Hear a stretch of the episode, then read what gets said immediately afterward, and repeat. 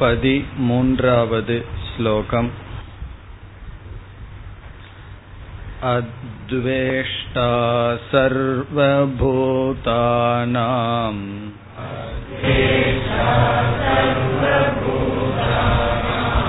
மைத்ர கருண ஏவச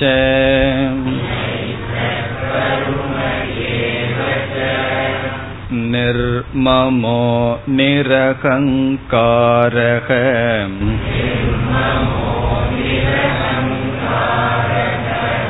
சமதுக்க சுகஹ க்ஷமீ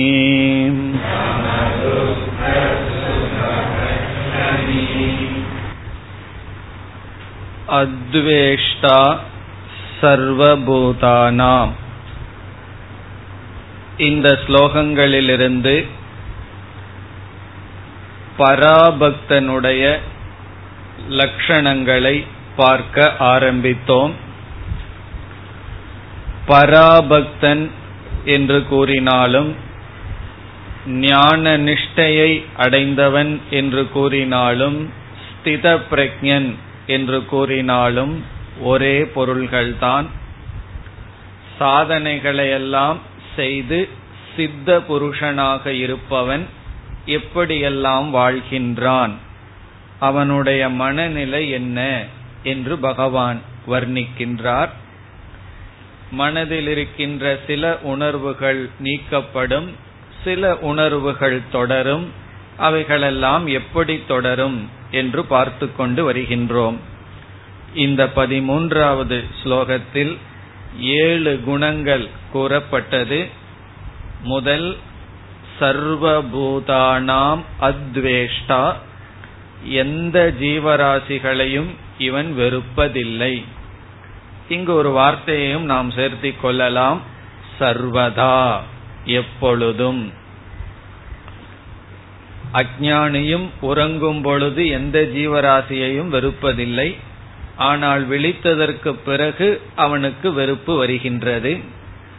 அல்லது சில யோகிகள் சமாதியில் இருக்கும் பொழுது யாரையும் வெறுப்பதில்லை, சமாதி களைந்து வந்தவுடன் மீண்டும் அதே ராகத்வேஷத்துடன் வெளியே வருகிறார்கள். ஆனால் ஞானி சர்வபூதானாம் சர்வதா அத்வேஷ்டா, எப்பொழுதும் யாரையும் வெறுப்பதில்லை. மைத்ரக, நற்புணர்வுடன் அவன் இருக்கின்றான். இந்த ஞானம் அவனை தனிமைப்படுத்தவில்லை, ஒரு விதத்தில் தனிமைப்படுத்துகிறது, ஆனால் ஒரு விதத்தில் தன்னை உயர்வாக நினைக்க வைப்பதில்லை. ஆகவே சகஜமாக எல்லோருடனும் நற்புணர்வுடன் இருப்பான். கருணக, கருணையுடன் அவன் செயல்படுவான். துயரப்பட்டவர்களிடம் அவனிடம் கருணை என்ற உணர்வு இருக்கும். பிறகு அவன் இந்த உலகத்துக்கு நன்மை செய்வதற்கு காரணம் கருணை என்ற உணர்வினால், வேறு எதிர்பார்ப்பினால் அல்ல. பொதுவாக ஒரு செயலை நாம் செய்தால் அதிலிருந்து ஒரு பலன் கிடைக்கும் என்ற எதிர்பார்ப்பு நமக்கு இருக்கும். ஞானிக்கு எந்த பலனும் யாரிடமிருந்தும் வேண்டாம் என்றால் பிறகு அவனுடைய செயலுக்கு நிமித்தம் கருணை. பிறகு நிர்மமக நிரஹங்காரக, அகங்காரம் என்பது அனாத்மாவை ஆத்மா நான் என்று நினைத்தல். ஞானி அவ்விதம் நினைப்பதில்லை, ஆனால் அகங்காரத்தை கையாளுகின்றான். நான் என்று அனாத்மாவை குறிப்பிட்டு செயல்படுவான். விவகாரத்தில் அனாத்மாவைத்தான் அகம் என்ற சொல்லுடன் செயலுடன் இருப்பான், ஆனால் அவனுக்குள் அனாத்மா அகம் அல்ல என்று புரிந்தவன். அதன் விளைவாக நிர்மமக, இது என்னுடையது என்ற செயல்படுவான், ஆனால் அவனுக்குள் எதுவும் என்னுடையதல்ல என்ற அறிவுடன் இருப்பான். இது எப்படி தெரியும்? இது எப்படி தெரியும் என்றால், அவன் பயன்படுத்துகின்ற பொருள் அவனிடமிருந்து பறிக்கப்பட்டால் அவனுடைய மனதில் எந்த சஞ்சலமும் இருக்காது. நிர்மமக என்பது பொருளை பயன்படுத்த மாட்டான் என்று பொருள் அல்ல, பயன்படுத்துகின்ற பொருளில் என்னுடையது என்ற புத்தி அற்றவன். சமதுக்க சுகக, சுகம் துக்கம் இதில் சமமாக இருப்பான், சமமாக சுகத்தையும் துக்கத்தையும் அனுபவிப்பான் என்று சொல்லப்படவில்லை. சுகத்தை சுகமாகவும் துக்கத்தை துக்கமாகவும் உடல் மனம் அனுபவிக்கும். இதில் இவனுடைய ரெஸ்பான்ஸ், இவனுடைய உணர்வு சமமாக இவன் பாதி பாவிப்பான். காரணம் என்ன என்றால், சுகமும் துக்கமும் ஷரீரத்திற்கு வருகின்றது, அது கர்மத்தினுடைய பலன், எனக்கல்ல என்ற பாவனையில். இனி ஏழாவது கடைசி குணம் க்ஷமி. க்ஷமி என்றால் இரண்டு பொருள்கள் என்று சென்ற வகுப்பில் அறிமுகப்படுத்தினோம்.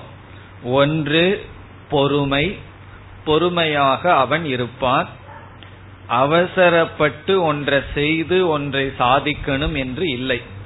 யாருக்கு பொறுமை இருக்காது என்றால், ஒரு செயலை செய்து கொண்டிருக்கின்றார், அதற்கு பிறகு ஒன்று செய்தாக வேண்டும், அதில் இவருக்கு நாட்டம் இருக்கும். அதை செய்யணும் அதை செய்யணும்னு இதை ஒழுங்காக செய்ய மாட்டார்கள். ஞானிக்கு அப்படி ஒன்று இல்லை, ஆகவே பொறுமையாக இருப்பான். அது மட்டுமல்ல, பொறுமை என்பதெல்லாம் உடனடியாக வந்து விடாது. அவன் சாதகனாக இருந்த காலத்தில் பொறுமையை பயிற்சி செய்துள்ளான், இதெல்லாம் பயிற்சியின் விளைவாக வருவது. ஆகவே அந்த பொறுமை இப்பொழுது அவனுடைய சுபாவமாக இருக்கின்றது. பிறகு இரண்டாவது பொருள் அனைவரையும் மன்னிப்பான். க்ஷமி என்றால் அனைவருடைய தவறையும் மன்னிப்பான். இது ஒரு மிக முக்கியமான குணம். இதனுடைய அதிக விளக்கத்தை நாம் பதிமூன்றாவது அத்தியாயத்தில் பார்க்கலாம்.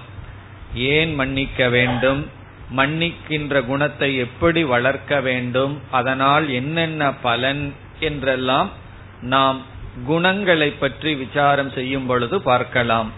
இந்த இடத்தில் ஒரே ஒரு கருத்து, ஞானி ஏன் அனைவரையும் மன்னிக்கின்றான் என்றால், அல்லது மன்னிக்க முடிகின்ற சக்தி அவனுக்கு ஏன் வந்தது என்றால், ஒவ்வொருவருடைய செயலை அவன் பார்ப்பதில்லை, செயலுக்கு பின் இருக்கின்ற ஆழமான அல்லது காரணத்தை பார்க்கின்றான். கண்ணுக்கு தெரியாத ஒவ்வொரு செயலுக்கு பின் இருக்கின்ற உண்மையான காரணத்தை பார்க்கின்றான். அந்த காரணத்தை பார்த்தால் ஞானிக்கு தவறு செய்பவர்களிடம் பரிதாபம் அல்லது கருணை வருமே தவிர வெறுப்பு வராது. காரணம், யாரை நாம் வெறுப்போம்? யாரெல்லாம் நமக்கு ஹிம்சை செய்கிறார்களோ, நமக்கு கஷ்டத்தை கொடுக்கிறார்களோ, நம்மை ஏமாற்றுகிறார்களோ, அவர்களை நாம் பழிக்கு பழி வாங்க விரும்புவோம், மன்னிக்க மனம் வராது. ஆனால் ஞானி என்ன நினைக்கின்றான்? அவன் இவ்விதம் செய்வதற்கு காரணம் அவனுடைய இயலாமை, அவனுடைய இயலாமையினால் அவன் நம் என்னை துன்புறுத்துகின்றான் என்று அவன் உணர்வான். அதாவது நாம் நாம் பேருந்தில் பஸ்ஸில் பயணம் செய்கின்றோம். நம்முடைய அருகில் ஒருவர் நோய்வாய்ப்பட்டு குஷ்டரோகத்துடன் வந்து அமர்கின்றார். அவருடைய உடலிலிருந்து அசுத்தமான வாசனைகள் வருகின்றது. அவரை பார்த்து நாம் வெறுப்போமா, அல்லது ஓரளவு அறிவிருந்தால் கருணைப்படுவோமா என்றால், நாம் உண்மையில் வருத்தப்படுவோம். சற்று யோசித்தால், இந்த நோய் பகவான் எனக்கு கொடுத்திருந்தால் என்று யோசித்தால் அவர் மீது வெறுப்பு வராது, அன்பும் பரிதாபமும் தான் வரும். காரணம், அவரிடம் இருந்து வருகின்ற துயரம் நோயினால் வருகின்றது. அவர் தேர்ந்தெடுத்து இந்த நோயுடன் நான் இருக்க விரும்புகின்றேன் என்று அவர் தேர்ந்தெடுக்கவில்லை. எப்படி உடலிலிருந்து வருகின்ற கஷ்டம் அவருடைய நோயோ, அதுபோல ஒவ்வொரு மனிதருடைய தவறான ஆக்ஷன், தவறான செயல்கள் அல்லது தவறாக நடந்து கொள்வது நோய்வாய்ப்பட்ட மனதினுடைய விளைவு. உடலுக்கு நோய் இருப்பது போல் மனதினுடைய நோய்தான் ஒருவரை ஏமாற்றுவது அல்லது ஒருவருக்கு துயரம் கொடுப்பது இதெல்லாம். ஆகவே ஞானி எப்படி பார்க்கின்றான், தனக்கு யார் எந்த கஷ்டத்தை கொடுத்தாலும் இந்த செயல்கள் நோய்வாய்ப்பட்ட மனதிலிருந்து வருகின்றது என்று நினைத்தால் நமக்கு வெறுப்பானது சென்றுவிடும், மன்னிக்கின்ற மனம் வந்துவிடும். யாரெல்லாம் நம்மை அவமானப்படுத்துகிறார்களோ, யாரெல்லாம் நம்மை புரிந்து கொள்ளவில்லையோ அல்லது தவறாக நடந்து கொள்கிறார்களோ, இவைகள் அனைத்தும் நோய்வாய்ப்பட்ட மனதினுடைய விளைவு. எப்படி உடல் ஒழுங்கா நடந்து கொள்ளவில்லை என்றால் அது நோயினுடைய விளைவு. நாம் சாப்பிடுகின்றோம், அது நன்கு செரிக்க வேண்டும். அப்படி செரித்தால் உடல் ஒழுங்காக வேலை செய்கிறது. செரிக்கவில்லை என்றால் உடல் ஒழுங்காக செயல்படவில்லை, உடலினுடைய நோய். அதுபோல மனம் ஒழுங்காக இருந்தால் இவன் வாழ்க்கையில் ஒழுக்கமாக வாழ்வான். இவனிடம் ஒழுக்கமில்லை என்பது மனதினுடைய நோயை குறிக்கின்றது. இவ்விதம் நினைத்தால் நமக்கு என்ன வரும்? யாரையும் வெறுத்து, நீ இத்தனை வருடத்துக்கு முன் இந்த வார்த்தையை சொன்னாய் என்ற துவேஷமெல்லாம் நமக்குள் இருக்காது, மன்னிக்கின்ற மனநிலை வரும். மேலும் மன்னிப்பினுடைய பெருமை, சாதனைகள், அதை நாம் ஏன் கடைபிடிக்க வேண்டும் என்ற விளக்கத்தை பிறகு பார்ப்போம். ஞானிக்கு மற்றவர்களை மன்னித்தல் என்பது சுபாவம்.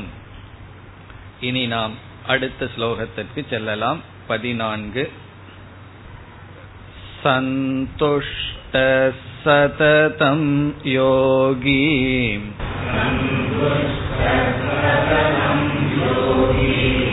யதாத்மா த்ருட நிச்சயக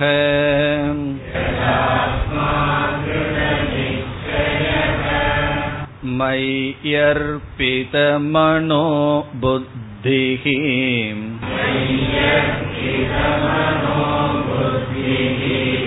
யோ மத்பக்த சமே ப்ரியஹ.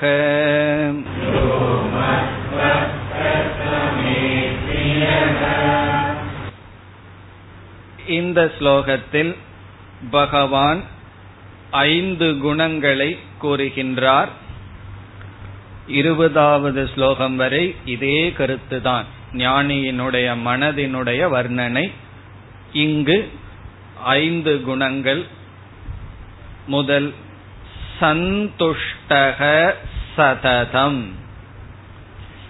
சததம் என்றால் எப்பொழுதும், ஆல்வேஸ், எப்பொழுதும். சந்துஷ்டக, சந்துஷ்டக என்றால் நிறைந்த மனதுடன் இருப்பான். சந்துஷ்டக என்றால் மன நிறைவுடன் இருப்பான், குறைவில்லாத மனதுடன் இருப்பான், நிறைந்திருப்பான். நாம் பல சமயங்களில் ஒருவரிடம் இவ்விதம் கேள்வியை கேட்போம், உனக்கு என்ன குறை என்று கேட்போம். அப்படி கேட்டால் என்ன பதில் வரும்? பெரிய பதில் ராமாயணத்தை போல் வர ஆரம்பித்து விடும். இது சரியில்லை, அது சரியில்லை என்று குறைகளை சொல்ல ஆரம்பித்து விடுவார்கள். ஆனால் ஞானிக்கு எந்த ஒரு குறையும் இல்லை. திருப்திகி, இத வேறு வார்த்தையில் கூறினால் போதும் என்ற மனதுடன் கூடியவன், மனதை நிறைத்தவன். போதும் என்ற மனமே பொன் செய்யும் மருந்து என்றெல்லாம் கூறுவார்கள். அப்படி போதும் என்ற மனதுடன் கூடியவன், இருப்பதில் திருப்தி அடைபவன். எது அவனிடம் இருக்கின்றதோ அதில் திருப்தி அடைகின்றான். குறை இல்லாதவன், அவனிடத்தில் எந்த குறையும் அவனுக்கு இல்லை. எப்பொழுது? சததம், எப்பொழுதும். பொதுவாக எதிலெல்லாம் நாம் குறைகளை காண்போம் என்றால், ஒரு நிறைவின்மையை, போதாது என்பதை நாம் எதிலெல்லாம் காண்போம்? குறை என்றால் போதாது, நாட் சஃபிஷியன்ட், பத்தாது, பற்றாக்குறை. எதிலெல்லாம் நமக்கு பற்றாக்குறை இருக்கும்? என்றால் எதுலயும் சொல்றது, எல்லாத்திலையும் பற்றாக்குறைதான், எவ்வளவு இருந்தாலும் நமக்கு பற்றாக்குறைதான், போதாது என்று சொல்வோம். பொதுவாக பொருள்களில் நம்ம எவ்வளவு பொருள்கள் வைத்திருக்கின்றோமோ அதில் பற்றாக்குறை, அதில் போதாது என்ற எண்ணம் எல்லோரிடமும் இருக்கும். ரெண்டு கார் வச்சிருந்தாலும் பக்கத்து வீட்டில் இருக்கிறவர் புது மாடல் வாங்கி மூணாவது கார் வச்சிருப்பார், உடனே எனக்கு அது போதாது, அல்லது சைக்கிள் இருந்தாலும் போதாதுதான் என்று நாம் பயன்படுத்துகின்ற பொருள்களில் நிறைவின்மையை நாம் இருப்பதை காண்கின்றோம்.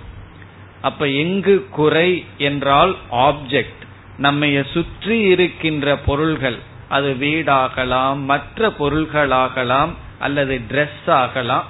டிரெஸ் பீரோ நிறைய டிரெஸ் இருக்கும், இருந்தாலும் தீபாவளிக்கு புதுசா எடுத்துதான் ஆகணும். காரணம் என்ன? போராது, எவ்வளவு இருந்தாலும் எனக்கு போராது போராது என்று. எவ்வளவு பொருள்கள் நம்மை சுற்றி இருந்தாலும் அந்த பொருள்கள் நமக்கு போராது என்பதுடனே வைத்திருக்கும். இது ஒரு விதமான குறை. இரண்டாவது விதமான குறை எமோஷனலி, அதாவது மற்றவர்கள் பலர் நம்மை நேசிப்பார்கள், நம்மை விரும்புவார்கள், நம்முடைய பிரசன்ஸ், நம்முடைய இருப்பில் சந்தோஷத்தை அடைவார்கள். அப்படி இருந்த போதிலும் அவன் என்னை நேசிக்கவில்லை, அவன் என்னை ஏற்றுக்கொள்ளவில்லை என்று எமோஷனலி இன்செக்யூர் அல்லது குறை என்றால் மக்களிடத்தில் நமக்கு குறை.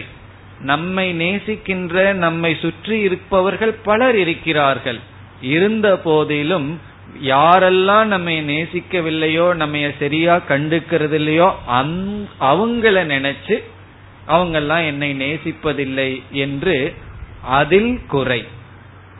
அப்ப மனசு எதிலெல்லாம் குறை காணுகின்றது? ஒன்று ஆப்ஜெக்ட், பொருள்கள்ல மனது குறை காணுகிறது. இரண்டாவது அன்பில் குறை காண்கின்றது, எவ்வளவு பேர் அன்பு செலுத்தினாலும் போதாது போதாது என்று மனம் சொல்கிறது. இனியும் நாலு பேரு என்ன நீ நல்லா இருக்கிறியான்னு கேட்கலையே, அல்லது டெலிபோன் பண்ணி எப்படி இருக்கறன்னு கேட்கவில்லையே என்று ஒருவர் கூறினார், நேற்று காலையிலிருந்து இன்று வரை எனக்கு ஒரு டெலிபோனும் வரவில்லைன்னு ரொம்ப சோகமா ஒருவர் கூறினார்.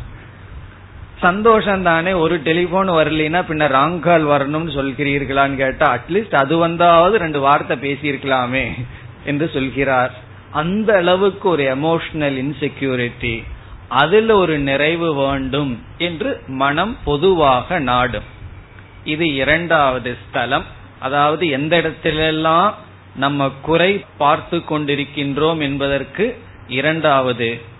மூன்றாவது அறிவில், இன்டலெக்சுவலி எனக்கு போதாது, இவ்வளவு படிச்சது போதாது, இவ்வளவு தெரிஞ்சிட்டது போதாது என்று அறிவில் நிறைவின்மை, பொருளில் நிறைவின்மை, அன்பில் நிறைவின்மை, அறிவில் நிறைவின்மை.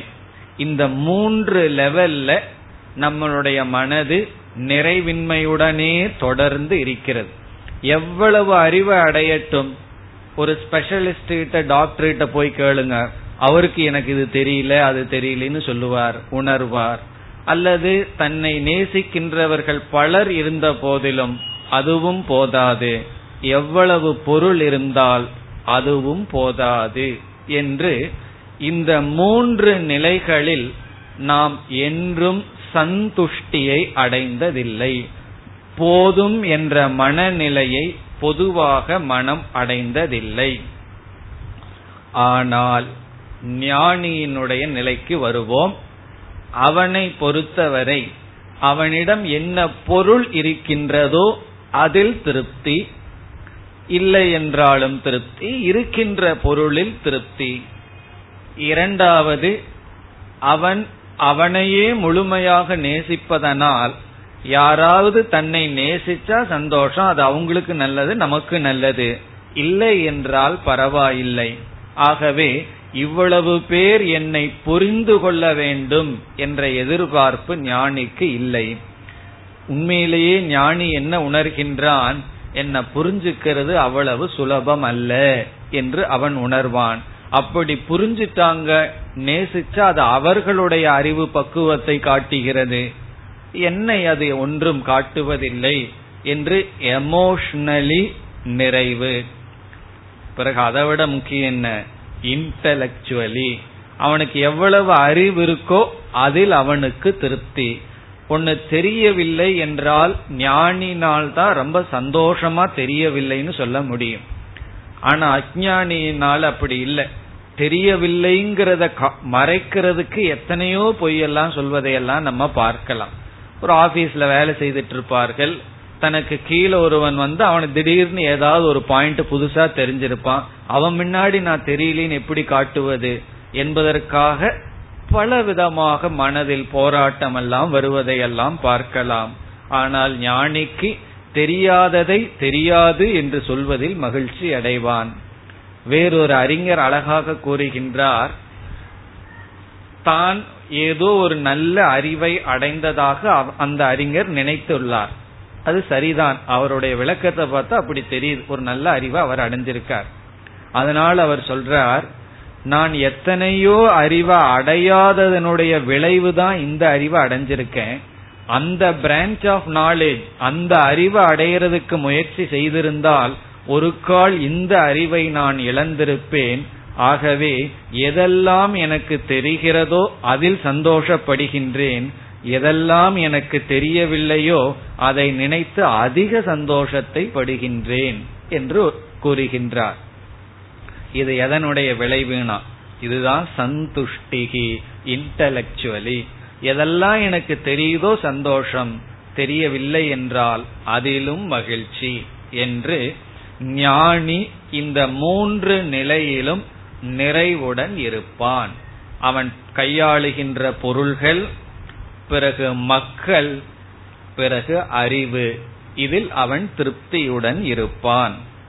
காரணம் என்னவென்றால், இந்த மூன்றையும் அனாத்மா என்று நாம் அழைக்கலாம். அனாத்மாவை என்றைக்கும் நிறைக்க முடியாது, ஆத்மாவை என்றைக்கும் நிறைக்க வேண்டிய அவசியம் இல்லை.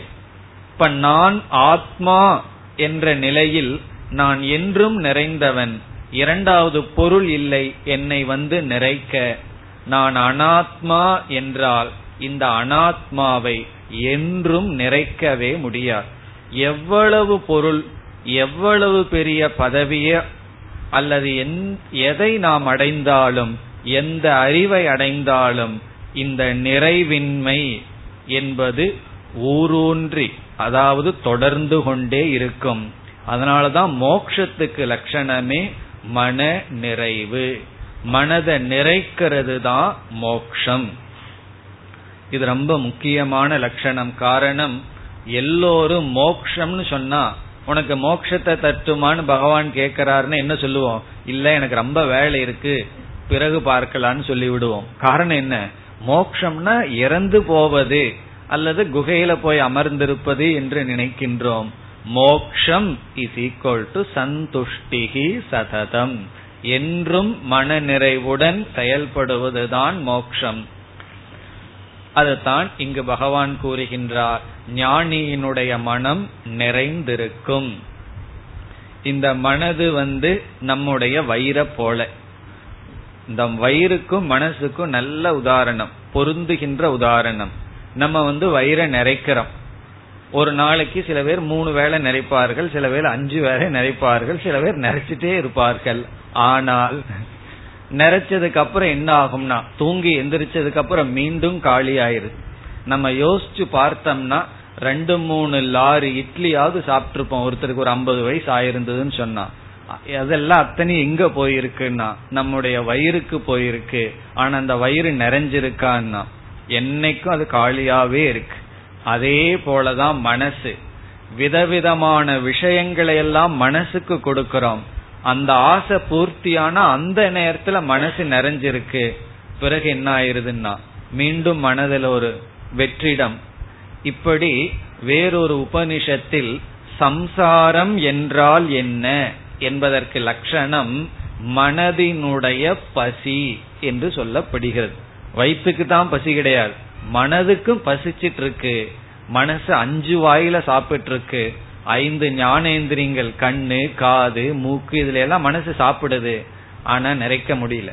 ஒரு வாயில வயிற்ற நிறைச்சு பாக்குற முடியல, முடியுது அந்த நேரத்துக்கு. அதற்கு பிறகு மீண்டும் பசி வருகிறது. இந்த மனம் நிறையாத மனம். ஞானிதான் பெரிய காரியத்தை சாதிச்சிட்டான். காரணம், நிறையாத மனதை, நிறைக்க முடியாத மனதை நிறைத்து விட்டான். இதுதான் வாழ்க்கையில இந்த லோகத்துல அல்லது எந்த லோகத்துக்கு போனாலும் அடையக்கூடிய ஹையஸ்ட் அச்சீவ்மெண்ட். நம்ம வேற எதை அடைஞ்சாலும் அது ஒரு அச்சீவ்மெண்ட் அல்ல. பெரிய விஞ்ஞானிகள் எல்லாம் கடைசியில் என்ன சொல்கிறார்கள்? ஐன்ஸ்டீனே கடைசியில் என்ன சொன்னார்? எனக்கு உலகமே தெரியுது, ஆனா என்னை நான் அறியவில்லை, ஆகவே எனக்குள் நான் இருண்டு கிடக்கின்றேன் அப்படின்னு கடைசி காலத்துல சொல்றார். காரணம் என்ன? எதை வேணாலும் நிறைக்கலாம். வீட்டில் இருக்கிற கஜானா அனைத்தையும் நிறைக்கலாம், ஆனால் மனதை நிறைக்க முடியாது. அப்படி நிறைத்தவன் ஞானி. இப்ப அவனுக்கு இருக்கிறதுல திருப்தி. எதெல்லாம் அவனுக்கு இருக்கின்றதோ திருப்தி, இல்லாததுல அதிக திருப்தி என்றும் நாம் கூறலாம். இதுதான் ஞான பலன் அல்லது ஞானியினுடைய மனநிலை. சந்துஷ்டக சததம். பிறகு இந்த இடத்தில் ஒரு சிறிய எச்சரிக்கையும் நாம் பார்க்க வேண்டும். இப்ப இதுவரைக்கும் எல்லா சாதனைகளையும் செய்து சாத்தியத்தை அடைந்தவனுடைய மனதை பார்த்து வந்தோம். எல்லா சாதனைகளையும் செய்ய வேண்டும். சாதகனாக இருக்கின்ற சமயத்தில் அவனுக்கு இருக்க வேண்டிய முக்கியமான குவாலிஃபிகேஷன், முக்கியமான தகுதி என்னவென்றால் நிறைவின்மை. இந்த நிறைவின்மைதான் நம்மை செயலில் தூண்டும். மனசு எதிலையாவது நிறைஞ்சிடுதுன்னா செயல்பட மாட்டோம், அங்கேயே நின்று கொள்வோம். எப்படி என்றால், கட்டோபனிஷத்தில் நச்சிகேதன் என்றவனுக்கு யம தர்மராஜா இந்த பொருளை உனக்கு கொடுக்கின்றேன், ஆத்ம ஞானத்தை பற்றி கேள்வியை கேட்காதே. அது நச்சிகேதனுக்கு நிறைவை கொடுக்கவில்லை. ஆகவே எனக்கு இது வேண்டாம். பிறகு அதற்கு மேல ஏதோ பொருளை கொடுக்கிறங்கிறார், எனக்கு அதுல நிறைவில்லை. ஆகவேதான் அடுத்தது. இதுல ஏதாவது பொருள்ல அவனுக்கு மனசு நிறைந்து விட்டால் அவன் என்ன செய்ய மாட்டான்? அடுத்த முயற்சியில் ஈடுபட மாட்டான். ஆகவே சாதகர்களாக இருக்கின்ற நமக்கு திடீரென்று ஒரு நிறைவு வந்துவிட்டது, இருக்கிறதே போதும் என்றால் பிறகு இருக்கிற வைராகியம் போதும், இருக்கிற படிப்பு ஞானம் போதும்னு நாம் நிறுத்தி விடுவோம். பல பேர் அப்படித்தானே ஒரு மூணு நாலு சாப்டர் கீதைக்கு வருவார்கள், இந்த அறிவே எனக்கு போதுமே, அல்லது ஒரு கருத்து எனக்கு போதும், அதுக்கு மேல வேற என்ன வேண்டும்னு சொல்லி தான் ஏதோ ஒரு பெரிய நிறைவை அடைந்தது போல் ஒரு பாவனை, ஒரு கற்பனையில் செயலை அவர்கள் துறந்து விடுகிறார்கள். இது தமோ குணத்தினுடைய விளைவு. அல்லது வந்து சில பேர்த்துக்கு சம்பாதிக்கிறதுக்கு அவ்வளவு தூரம் முயற்சி செய்வதற்கு முடியாது, உடனே என்ன சொல்வார்கள்? தமோ குணத்தில் இருந்துட்டு எனக்கு இருக்கிற சேலரி போதும், அதிகமா படிச்சு சில பேங்க்லயோ டெலிபோன் இதுலயோ கொஞ்சம் நல்லா படிச்சோம்னா அதிக ப்ரமோஷன் எல்லாம் நமக்கு கிடைக்கும். இவன் படிச்சு எக்ஸாம் எல்லாம் எழுதுறதுக்கு சோம்பேறித்தனம். என்ன சொல்லுவார்கள் தெரியுமோ? எனக்கு இந்த ஜாப் போதும், இருக்கிறதுல திருப்தி, எவ்வளவு அடைஞ்சாலும் அதுல திருப்தி இல்லதானே நல்லா சொல்லி. இந்த தத்துவம் எதற்கு சொல்லதுன்னா தன்னுடைய தமோ குணத்திலேயே பாதுகாப்பா இருக்கணுங்கிறதுக்காக சொல்வது. ஆகவே ஒரு சாதகனுக்கு இருக்க வேண்டிய முக்கியமான குணம் என்ன என்றால் போராது என்கின்ற எண்ணம், என்கின்ற பாவனை. இப்ப இவ்வளவு நேரம் என்ன சொன்னீர்கள்? போதும் போதும்னு இருக்கிறது நல்லதுன்னு சொல்லிட்டு இப்ப அப்படியே பிளேட்டை மாத்திரமேனா? அதுதான் சாஸ்திரம். அதாவது ரெண்டு டைரக்ஷன்ல நம்ம புரிஞ்சுக்கணும். இப்ப நம்ம பார்த்தது வந்து எல்லா சாதனையினுடைய விளைவு, ஃபைனல் ஸ்டேஜ். அதை கேட்டுட்டு நம்மள தமோ குணத்துக்கும் கீழே ஏதாவது குணம் இருந்தா அங்க உட்கார்ந்துட்டு இருக்கோம். அப்ப என்னன்னா போதும், ஒரு ஸ்டூடெண்ட் முடிவு பண்றான் இந்த கிளாஸ கேட்ட உடனே என்னன்னா இருக்கிறது போதுமே, சரி எக்ஸாமுக்கு பத்து கொஸ்டின் மூணு கொஸ்டின் படிச்சா போதும் போதுங்கிற மனநிலை. பத்து நாற்பது மார்க் வந்திருக்கா போதுமே பாஸ் ஆயிட்டோம், அதுக்கு எண்பது மார்க்குக்கு ஆசைப்படணும். அப்படி எல்லா நிலையிலும் நம்முடைய முன்னேற்றத்திற்கு தடையே போதுங்கிற மனசுதான். இந்த போதுங்கிற மனது சாதகனாக இருக்கும் பொழுது வரக்கூடாது. எவன் மோட்சத்துக்கு வருவான்னா எவனை எதுவுமே நிறைக்க முடியாதோ, எந்த பொருளும் எனக்கு நிறைவை கொடுக்க கூடாது, அப்பொழுதுதான் நான் அந்த ஆத்ம தத்துவத்துக்கு வந்து அங்கு நிறைவை நாம் அடைய முடியும். ஆகவே நிறைவின்மை என்பது சாதகர்களிடம் இருக்க வேண்டிய குணம். பிறகு மன முழுமையான நிறைவு என்பது யாரிடம் இருப்பது? அது குணமல்ல, சித்தர்கள் அடையப்படுவது. பேராசை கூடாது என்பதைத்தான் கூறுகின்றோம். அப்படி என்றால் நமக்கு வந்து எப்பொழுதுமே நிறைவின்மையான மனசிலேயே இருக்கிறதா என்று கேட்டால் அப்படியும் இருக்க சொல்லவில்லை. பேராசை நமக்கு இருக்கக்கூடாது. நம்ம எவ்வளவு முயற்சி பண்றோம், அந்த முயற்சியில எது கிடைக்குதோ அதுல திருப்தி அடையணும். ஆனால் எனக்கு எல்லாம் போதும், நான் சித்தன், அடைய வேண்டியதெல்லாம் அடைஞ்சிட்டேன், இனிமேல் எந்த முயற்சியும் செய்து எந்த பொருளையும் எந்த மனிதர்களையும் எந்த அறிவையும் நாடமாட்டேன் என்று சொல்லக்கூடாது. பேராசை இருக்கக்கூடாது. அதே சமயத்தில் நம்முடைய முயற்சி தொடர வேண்டும். இங்கு சொல்கின்ற சந்துஷ்டிகி என்பது கடைசி நிலையில் இருக்கின்ற ஒரு மனநிலை. பிறகு இந்த சந்துஷ்டியில் இருக்கின்ற ஞானியும் நன்கு செயலில் ஈடுபடுவான். இவன் வந்து எல்லாம் திருப்தி அடைஞ்சிட்டானே, அப்ப இவன் புதுசா எந்த அறிவையும் வளர்த்திக்க மாட்டானா? அப்படி எல்லாம் கிடையாது. சப்போஸ் ஒரு ஞானி வந்து முண்டகோ உபனிஷத் படிக்கிறான், படிச்ச உடனே அந்த உபனிஷத்திலேயே அவனுக்கு ஞானம் வந்தாச்சு, ஞான நிஷ்டையும் வந்தாச்சு, சரி போதுமே இனி அடுத்த உபனிஷத் படிக்க மாட்டானா என்றால் அவன் வந்து அஜ்ஞானியை விட நல்லா படிப்பான். காரணம் என்ன? முக்தி அடைஞ்சதுனால, வேற ஒன்னும் கிடையாது. ஆகவே என்னன்னா அதை விட நன்கு அவன் செயல்படுவான். அந்த அறிவை வந்து நிறைவின்மையினால் அடையவில்லை, நிறைவின் விளைவாக அவன் செயல்படுவான். இதெல்லாம் அந்த காலத்து சினிமா பார்த்தா நமக்கு புரியும். ஒரு ராஜா இருப்பார், அவருக்கு யாராவது வந்து ஒரு நல்ல செய்தியை சொல்வார்கள். அதாவது வீட்டில் இருக்கின்ற வேலை செய்பவர்களா அல்லது தேரோட்டியா ஏதாவது ஒரு நல்ல செய்தி சொன்னவுடன் ராஜா என்ன பண்ணுவார் தெரியுமோ, கழுத்தில் இருக்கிற மாலை எடுத்து அப்படியே கொடுப்பார். இது எதனுடைய விளைவுனா மகிழ்ச்சியினுடைய விளைவு, அல்லது ஏதாவது ஒரு ஒரு செயலில் அவர் ஈடுபடுவார். இது எதை குறிக்கின்றதுனா நிறைவின் விளைவு. இப்ப சங்கராச்சாரியார் ஞானத்தை அடையிறதுக்கு முன்னாடி உபனிஷத்துக்கெல்லாம் விளக்கம் எழுதினாரா, அடைஞ்சதற்கு அப்புறம் எழுதினாரான்னா அவர் அடைந்தார், அதனுடைய விளைவாக இதெல்லாம் வெளிப்பட்டது. ஆகவே இந்த சந்துஷ்டி போதுங்கிற மனம் நம்முடைய செயலுக்கு விரோதியாக இருக்காது. எப்பொழுது போதுங்கிற எண்ணம் நம்முடைய முயற்சிக்கு விரோதியோ அப்பொழுது போதுங்கிற எண்ணம் அறியாமையினுடைய தமோ குணத்தினுடைய விளைவு. நம்ம கண்டுபிடிக்கணும் போதுங்கிற மனம் எனக்கு இருக்கிறது சத்துவ குணத்தின் விளைவா தமோ குணத்தின் விளைவான்னு கண்டுபிடிக்கணும்.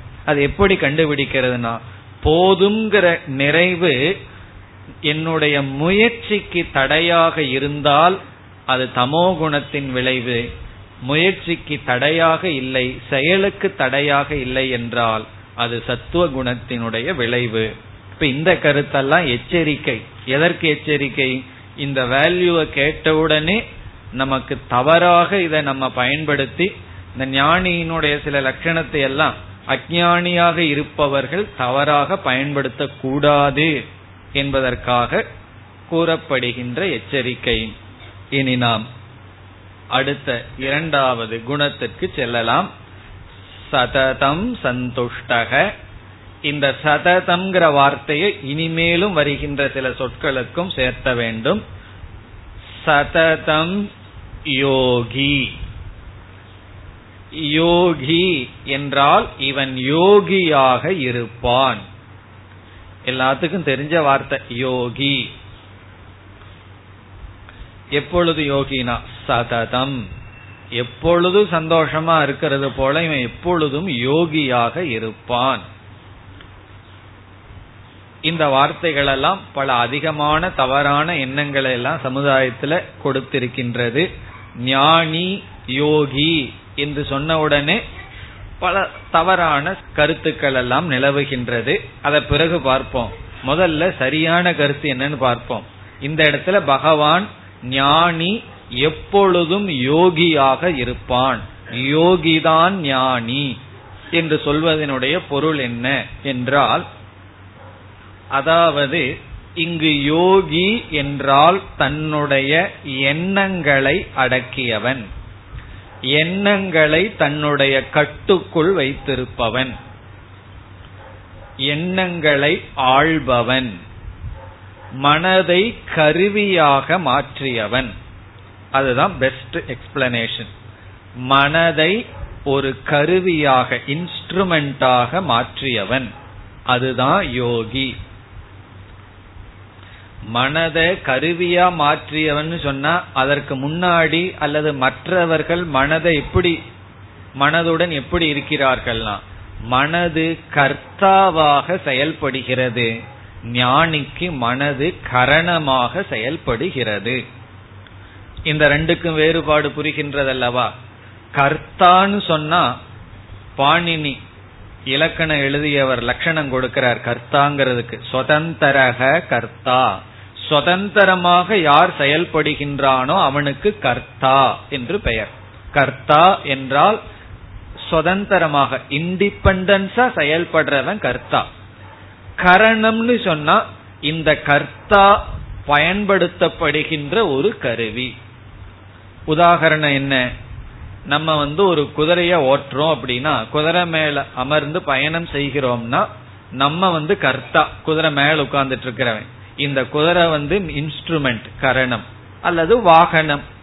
இதெல்லாம் என்னன்னா இன்ஸ்ட்ருமெண்ட். ஆனால் சில சமயங்கள்ல இந்த குதிரை என்ன ஆயிரும், கர்த்தாவா ஆயிரும். அப்ப என்ன ஆகும்னா அது கரணமா இருக்காது, அது போற வழியில போகும். அப்போ குதிரையானது கர்த்தாவா ஆயிட்டா இவன் என்ன ஆவான், மேல் உட்கார்ந்துட்டு இருக்கிறவன் என்ன ஆவான், கரணம். கரணம்னா கீழே விழுவான்னு அர்த்தம். அவன் வந்து கரணமாகி விடுகின்றான். அதே போல இந்த மனசு வந்து கர்த்தாவா இருந்துட்டு இருக்கு. அது எங்க இழுக்குதோ அங்கதான் நம்ம போயிட்டு இருக்கோம். நம்ம போ சொல்ற இடத்துக்கு அது போகுதா, போறது இல்ல. காலையில இத்தனை மணிக்கு எந்திரினா அது எந்திரிக்குதான்னா, நைட்டு நல்லா முடிவு பண்ணுது ஃப்ரெஷ்ஷா இருக்கிறதுனால, ஆனா காலையில செய்யறத கேட்கறது இல்லையே. ஆகவே மனது நமக்கு கர்த்தாவாக இருக்கின்றது.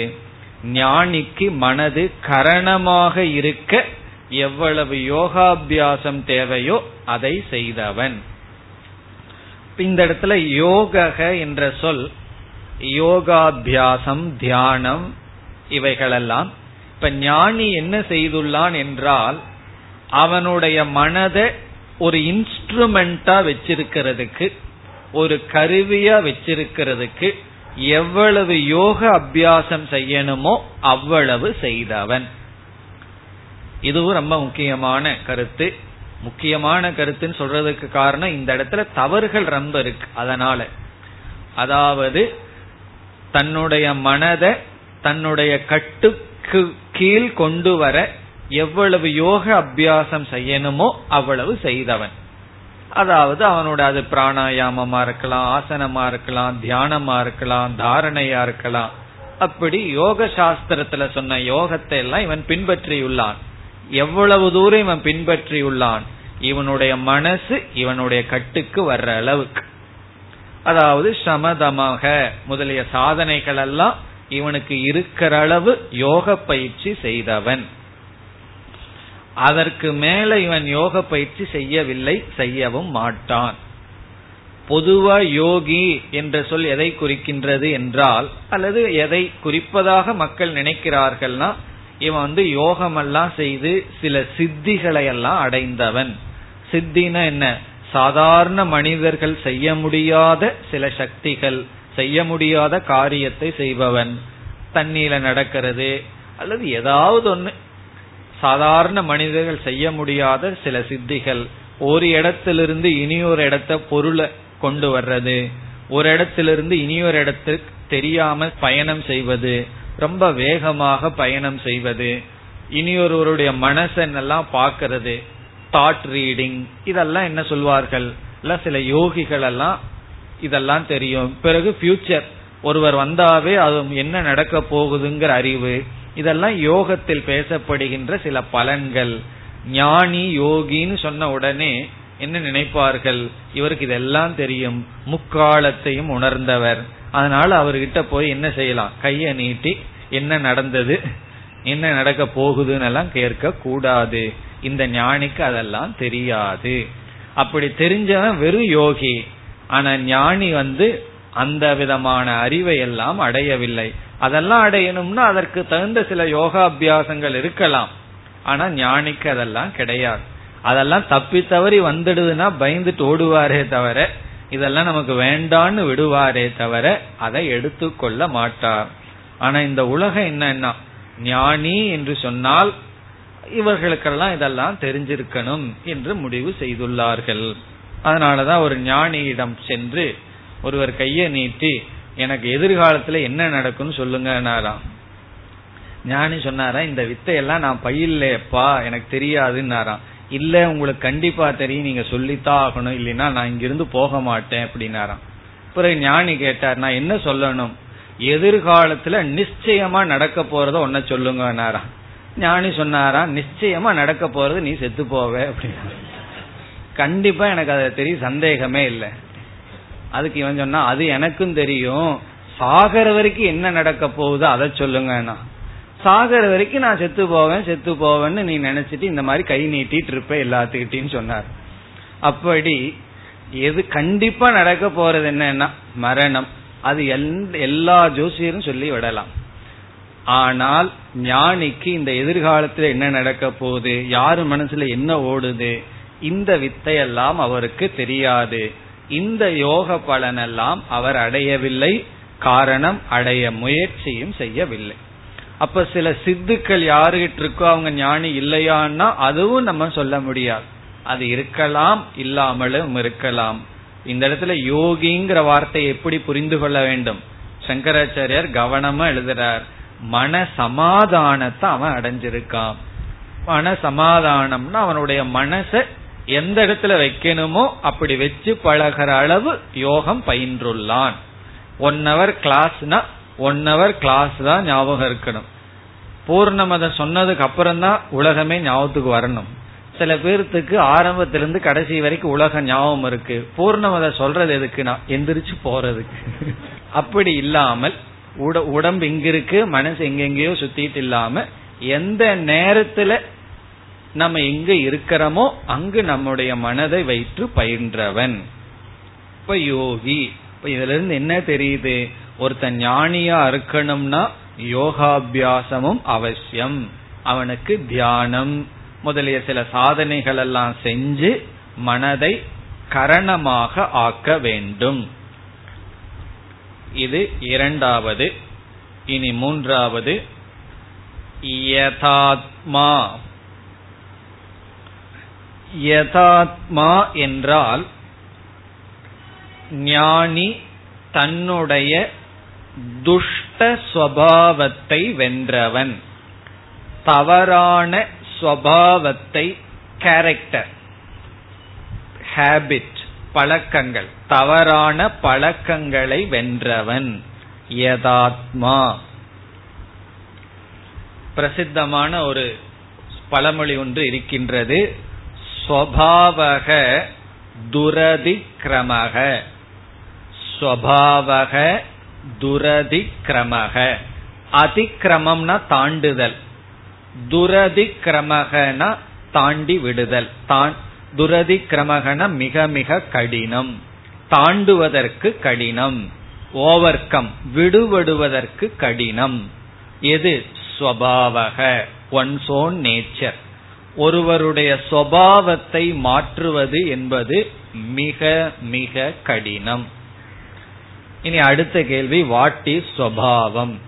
ஸ்வபாவம்னா என்ன என்றால் சில ஹாபிட், சில பழக்கங்கள், சில குணங்கள் எல்லாம் நம்ம இந்த உலகத்துக்குள்ள வந்து சூழ்நிலைகள் சந்திச்சு, கிடைச்ச நண்பர்கள், கிடைச்ச பெற்றோர்கள், பிறகு சந்தித்த ஆசிரியர்கள், சூழ்நிலைகள், இதனால சில பழக்கங்களை எல்லாம் நம்ம வளர்த்தி இருப்போம்.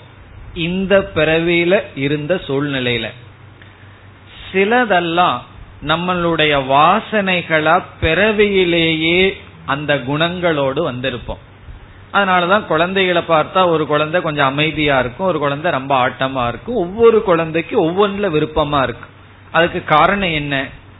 ஒவ்வொரு குழந்தைகள் ஒவ்வொரு சப்ஜெக்ட்ல நல்லா படிக்குது, நல்லா படிக்கிறதுல ஒரு குழந்தை ஸ்போர்ட்ஸ்ல விருப்பமா இருக்கு. காரணம் என்ன இதெல்லாம் என்றால், ஏற்கனவே சில சம்ஸ்காரங்களுடன், வாசனைகளுடன் நம்ம இந்த உலகத்துக்கு வந்திருக்கோம்.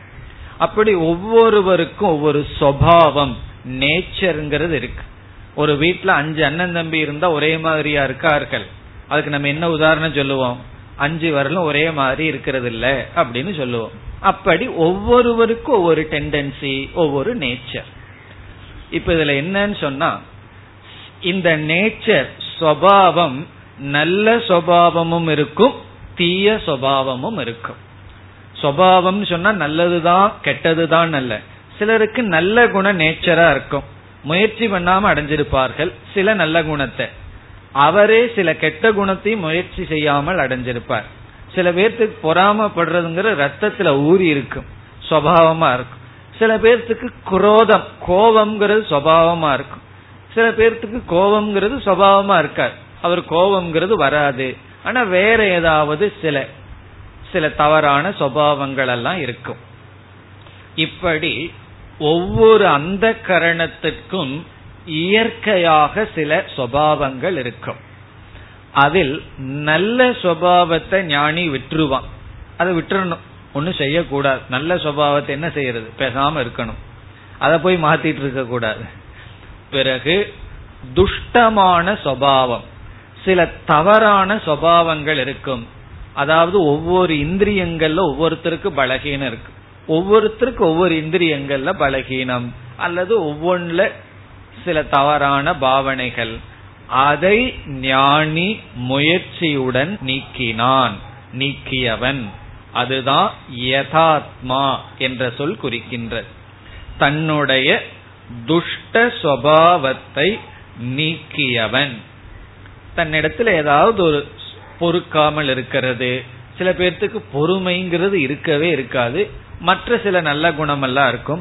சில பேர்த்துக்கு ஷேரிங்கிறது இருக்கவே இருக்காது, யாராவது எடுத்து கொடுக்கலாங்கிற புத்தி வரவே வராது. அப்படி ஏமாந்து கொடுத்துட்டா அதுக்கு மேல அவங்களுக்கு மனதுல வர்ற பெயின் பெரிய பெயினா இருக்கும். சில பேர்த்துக்கு எடுத்து கொடுக்கறது சுபாவமா இருக்கும், ஆனா மற்றதுல வந்து சுபாவம் இருக்காது. அப்படி சில தவறான சுபாவங்கள் நமக்குள்ள இருக்கும். அந்த சுபாவங்களை எல்லாம் சாதகனாக இருக்கும் பொழுது ஞானியானவன் நீக்கிவிட்டான். இப்ப யதாத்மா என்றால் பிரகிருதியை வென்றவன் என்று பொருள். பிரகிருத்தினா அவனுக்குன்னு சில நேச்சர் இருக்கும், அதையெல்லாம் வென்றவன். முதல்ல அதெல்லாம் கண்டுபிடிக்கணும். ரொம்ப பேர்த்துக்கு தெரியுறது இல்லை நமக்குள்ள என்ன துஷ்ட சுபாவம் இருக்குன்னு. யாருக்கு தெரியுதுன்னா நம்மளோட பழகிறவங்களுக்கு தான் தெரியும். காரணம் அவங்க தானே அதுக்கு பலி ஆகிறார்கள். நம்மளிடத்தில் இருக்கிற துஷ்ட சுபாவத்தினால சுத்தி இருக்கிறவங்க கஷ்டப்படுறாங்க, அதனால அவங்க நம்மையோட நல்லா அளந்து வச்சிருப்பார்கள். அதனாலதான் நம்மளுடைய நிலை என்ன அப்படின்னா நாலு பேர்த்திட்ட கேட்கணும், அவர்கிட்ட கேட்க கூடாது. ஒருவரை பத்தி நீங்க புரிஞ்சுக்கணும்னா அவரிடம் கேட்டா அவருடைய நல்ல சுபாவத்தை மட்டும் பேசிட்டு இருப்பாரு. அவரை பற்றி உண்மையா புரிஞ்சுக்கணும்னா அவரோட யார் ரொம்ப பழகி இருக்காங்களோ அவங்கள போய் கேட்டோம்னா அவருடைய உண்மையான கதையானது நமக்கு தெரியும். காரணம் என்ன? ஒருவருடைய துஷ்ட சுபாவம் அவருக்கே தெரிவதில்லை. முதல்ல அதை கண்டுபிடிக்கணும், நம்ம இடத்துல என்ன பேசிக் வீக்னஸ் இருக்கு, இயற்கையா நம்ம இடத்துல இருக்கிற குறை என்னன்னு கண்டுபிடிக்கணும். இது பெரிய விஷயம். இது கண்டுபிடிச்சிட்டாவே பாதி வெற்றி. இதை கண்டுபிடிக்கணும்னா ஃபர்ஸ்ட் ஓபன் மைண்ட் வேணும். நம்ம புத்தி நம்ம ஏமாத்திரும். இதெல்லாம் யாரு சொன்னா இதனாலதான் நான் இப்படி பண்றேன் அப்படி எல்லாம் சொல்லிடுவோம். நம்மளுடைய குறைகளை நம்மளே நம்ம புத்தி வந்து மறைச்சிட்டு இருக்கோம், காட்டி கொடுக்காது. அப்படி நம்மிடத்துல நம்ம கொஞ்சம் ஓப்பனா இருந்து கண்டுபிடிச்சு பிறகு கண்டுபிடிச்சிட்டேன்னு சந்தோஷப்பட்டுற கூடாது, அளவா சந்தோஷப்படணும். கண்டுபிடிச்சதோட சந்துஷ்டிக்கு வந்துடக்கூடாது, போதுங்கிற சந்தோஷம் வந்துடக்கூடாது. அதுக்கப்புறம் முயற்சி செய்யணும். கண்டுபிடிக்கிறதுங்கிறது பெரியபடி, அப்புறம் முயற்சியில நீக்க வேண்டும். அப்படி ஞானி நீக்கியவன். இனி அடுத்தது திருட நிச்சயக. திருட என்றால் உறுதியான, நிச்சயக நமக்கு தெரிஞ்ச வார்த்தை, உறுதியான நிச்சயம் செய்தவன், உறுதியாக முடிவு செய்தவன், நிச்சயம் செய்தவன், திருட நிச்சயக. நம்ம சாதாரணமா சொல்றோம், ஏன் நிச்சயம் இல்லாம இருக்கேன்னு சொல்றோம். அந்த நிச்சயம்தான் முடிவு செய்தல், உறுதி செய்தல், கன்க்ளூஷன். நீ அடுத்த கேள்வி, ஒருவரிடத்துல நாம் சென்று நான் உறுதியா நிச்சயம் பண்ணிட்டேன்னு சொன்னா அடுத்த கேள்வி என்ன கேட்பார்? எதுல நிச்சயம் பண்ண, என்ன நிச்சயம் பண்ணன்னு கேட்பார். அப்படி ஞானி எதில் என்ன நிச்சயம் செய்துள்ளான் என்றால் ரெண்டு பொருளில் நிச்சயம் செய்துள்ளான். ஒன்று அகமர்த்தக, இனி ஒன்று ஜெகது. அகமர்த்தகன நான்கிற சொல்லுக்கு என்ன அர்த்தம் என்ற விஷயத்தில் உறுதியான முடிவு செய்தவன். அகமர்த்தே நிச்சயக. அகமர்த்தேனா அகங்கிற சொல்லுக்கான அர்த்தம், நான்கிற சொல்லுக்கு என்ன அர்த்தம் அதுல நிச்சயம் பண்ணியிருக்கான். அந்த நிச்சயம் வந்து பகவான் சாதாரண நிச்சயம் சொல்ல, திருட நிச்சயம், அசைக்க முடியாத நிச்சயம். ஆயிரம் பேர் வந்து நான்கிற சொல்லுக்கு நீ தப்பா புரிஞ்சிருக்கன்னு சொன்னா இவன் மாத்திக்க மாட்டான். திருடமான நிச்சயம், நான்கிற சொல்லுக்கான அர்த்தத்தில். அது என்ன நிச்சயம்னா அத பகவான் வந்து பதிமூணாவது அத்தியாயத்துல சொல்ல போறார். இதுதான் நிச்சயம்னு சொல்லி, அகம் பூர்ணக, அகம் பிரம்ம, நான் பரம்பொருள், நான் அழியாதவன், நானே மெய்ப்பொருள் என்று நான்கிற சொல்லுக்கு நிச்சயம் செய்தவன். பிறகு அகமர்த்தே, பிறகு இதமர்த்தே. இதமர்த்தகன்னு சொன்ன இந்த ஜெகத், இந்த உலகத்துல ஒரு நிச்சயம் பண்ணியிருக்கான். அது என்னன்னு சொன்னா மித்தியா, நிலையற்றது, வெறும் தோற்றம். இப்ப இந்த உலகத்துல வெறும் தோற்றம்ங்கிற நிச்சயத்தையும், தன்னிடத்தில் என்ன நிச்சயம், நான் பூர்ணமானவன் என்ற நிச்சயத்தை செய்தவன். அதான் திருட நிச்சயக. இவனுடைய நிச்சயம் வந்து திருடமாக இருக்கின்றது. சரி, இந்த நிச்சயத்தினுடைய விளைவென்ன? இவன் நல்லா உறுதி பண்ணியிருக்கான், நான் ஆத்மாதான், இந்த உலகம் மித்தியா, வெறும் தோற்றம், உண்மையல்ல. இதனுடைய விளைவென்ன? கடைசி ஐந்தாவது குணம், இரண்டாவது வரியில், மையர்பித மனோபுத்திகி.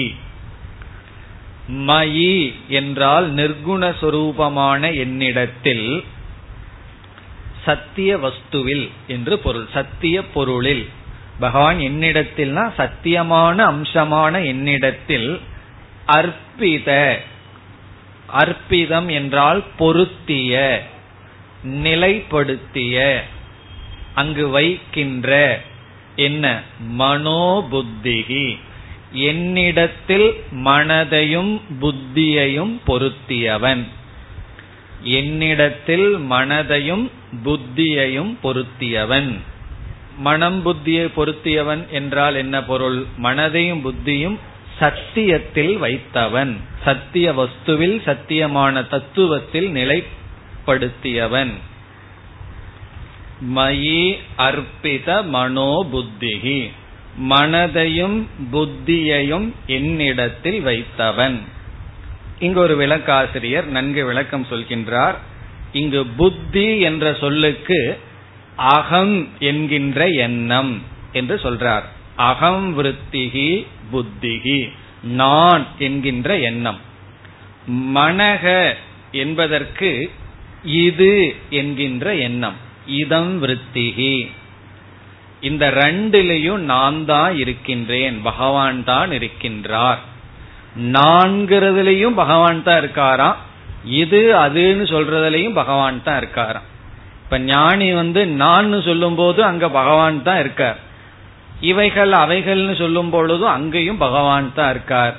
அப்போ இகபரம் எங்கும் என்று சொல்வார்கள், இங்கும் அங்கும் எல்லா இடத்திலும் ஈஸ்வர புத்தி பரமாத்மாதான் என்ற புத்தியை உடையவன். சகுணமா இருந்தா சகுண பிரம்மன் அல்லது நிர்குண பிரம்மன், அதில் புத்தியை வைத்தவன். இப்படியெல்லாம் ஐந்து லட்சணத்தை இங்கு பகவான் கூறி எப்பொழுதும் மன நிறைவுடன் இருப்பவன், தன்னுடைய மனதை கருவியாக கொண்டு வரும் அளவு யோக அபியாசம் செய்தவன், யதாத்மா தன்னிடம் இருக்கின்ற துஷ்ட குணங்களை பலஹீனங்களை வென்றவன், ஆத்ம ஞானத்தில் உறுதியான அறிவை உடையவன், என்னிடத்தில் மனதையும் புத்தியையும் வைத்தவன், என்னிடம் என்பது பரம்பொருள் அல்லது உண்மை பொருளில் வைத்தவன். பிறகு என்ன சொல்றார், இந்த பராபக்தனை பற்றி பகவான் தன்னுடைய ரிலேஷன்ஷிப்பை சொல்றார். இவன் யார், எனக்கு எப்படிப்பட்டவன் இவன், யக மத் பக்தக, யக யார், மத் பக்தக இப்படிப்பட்ட யார் என்னுடைய பக்தனோ, யக மத் பக்தக இப்படிப்பட்ட யார் என்னுடைய பக்தனோ, சக அவன், மே எனக்கு, பிரியக பிரியமானவன் இப்படிப்பட்ட யார் என்னுடைய பக்தனோ அவன் எனக்கு பிரியமானவன். இதுல இருந்து என்ன தெரியுது, ஒரு பெரிய சீக்கிரட்டை பகவான் சொல்லிட்டார். பகவான் யார உண்மையில நேசிக்கிறார், இப்படிப்பட்ட பக்தனை தான் நேசிக்கிறாராம் உண்மையில. இப்ப நம்ம எல்லாம் நேசிக்கலையான்னா நேசிப்பார், நம்ம எந்த அளவு நேசிக்கிறோமோ அந்த அளவுதான் நேசிப்பார். அப்படி இந்த குணத்துடன் கூடிய யார் என்னுடைய பக்தர்களோ அவர்கள்தான் எனக்கு பிரியமானவர்கள், அவர்களை நான் நன்கு நேசிக்கின்றேன். சக மே பிரியக. இப்ப பகவான் சொல்றார், இந்த ஞான நிஷ்டை அடைந்த சித்த புருஷன் எனக்கு ரொம்ப ரொம்ப பிரியமானவன். இது எதற்கு சொல்றதுன்னா, நம்மளும் பகவானுக்கு பிரியமானவனா ஆகணும். ஆகணும்னா என்ன செய்யணும், எல்லா சாதனைகளையும் செய்து இப்படிப்பட்ட மனதை அடைய வேண்டும். இதே கருத்தை மீண்டும் பகவான் வர்ணிப்பார். அடுத்த ஸ்லோகம் அடுத்த வகுப்பில் பார்ப்போம். ஓம் பூர்ணமத் பூர்ணமிதம் பூர்ணாத் பூர்ணமுதச்யதே பூர்ணஸ்ய பூர்ணமாதாய பூர்ணமேவாவசிஷ்யதே. ஓம் சாந்தி.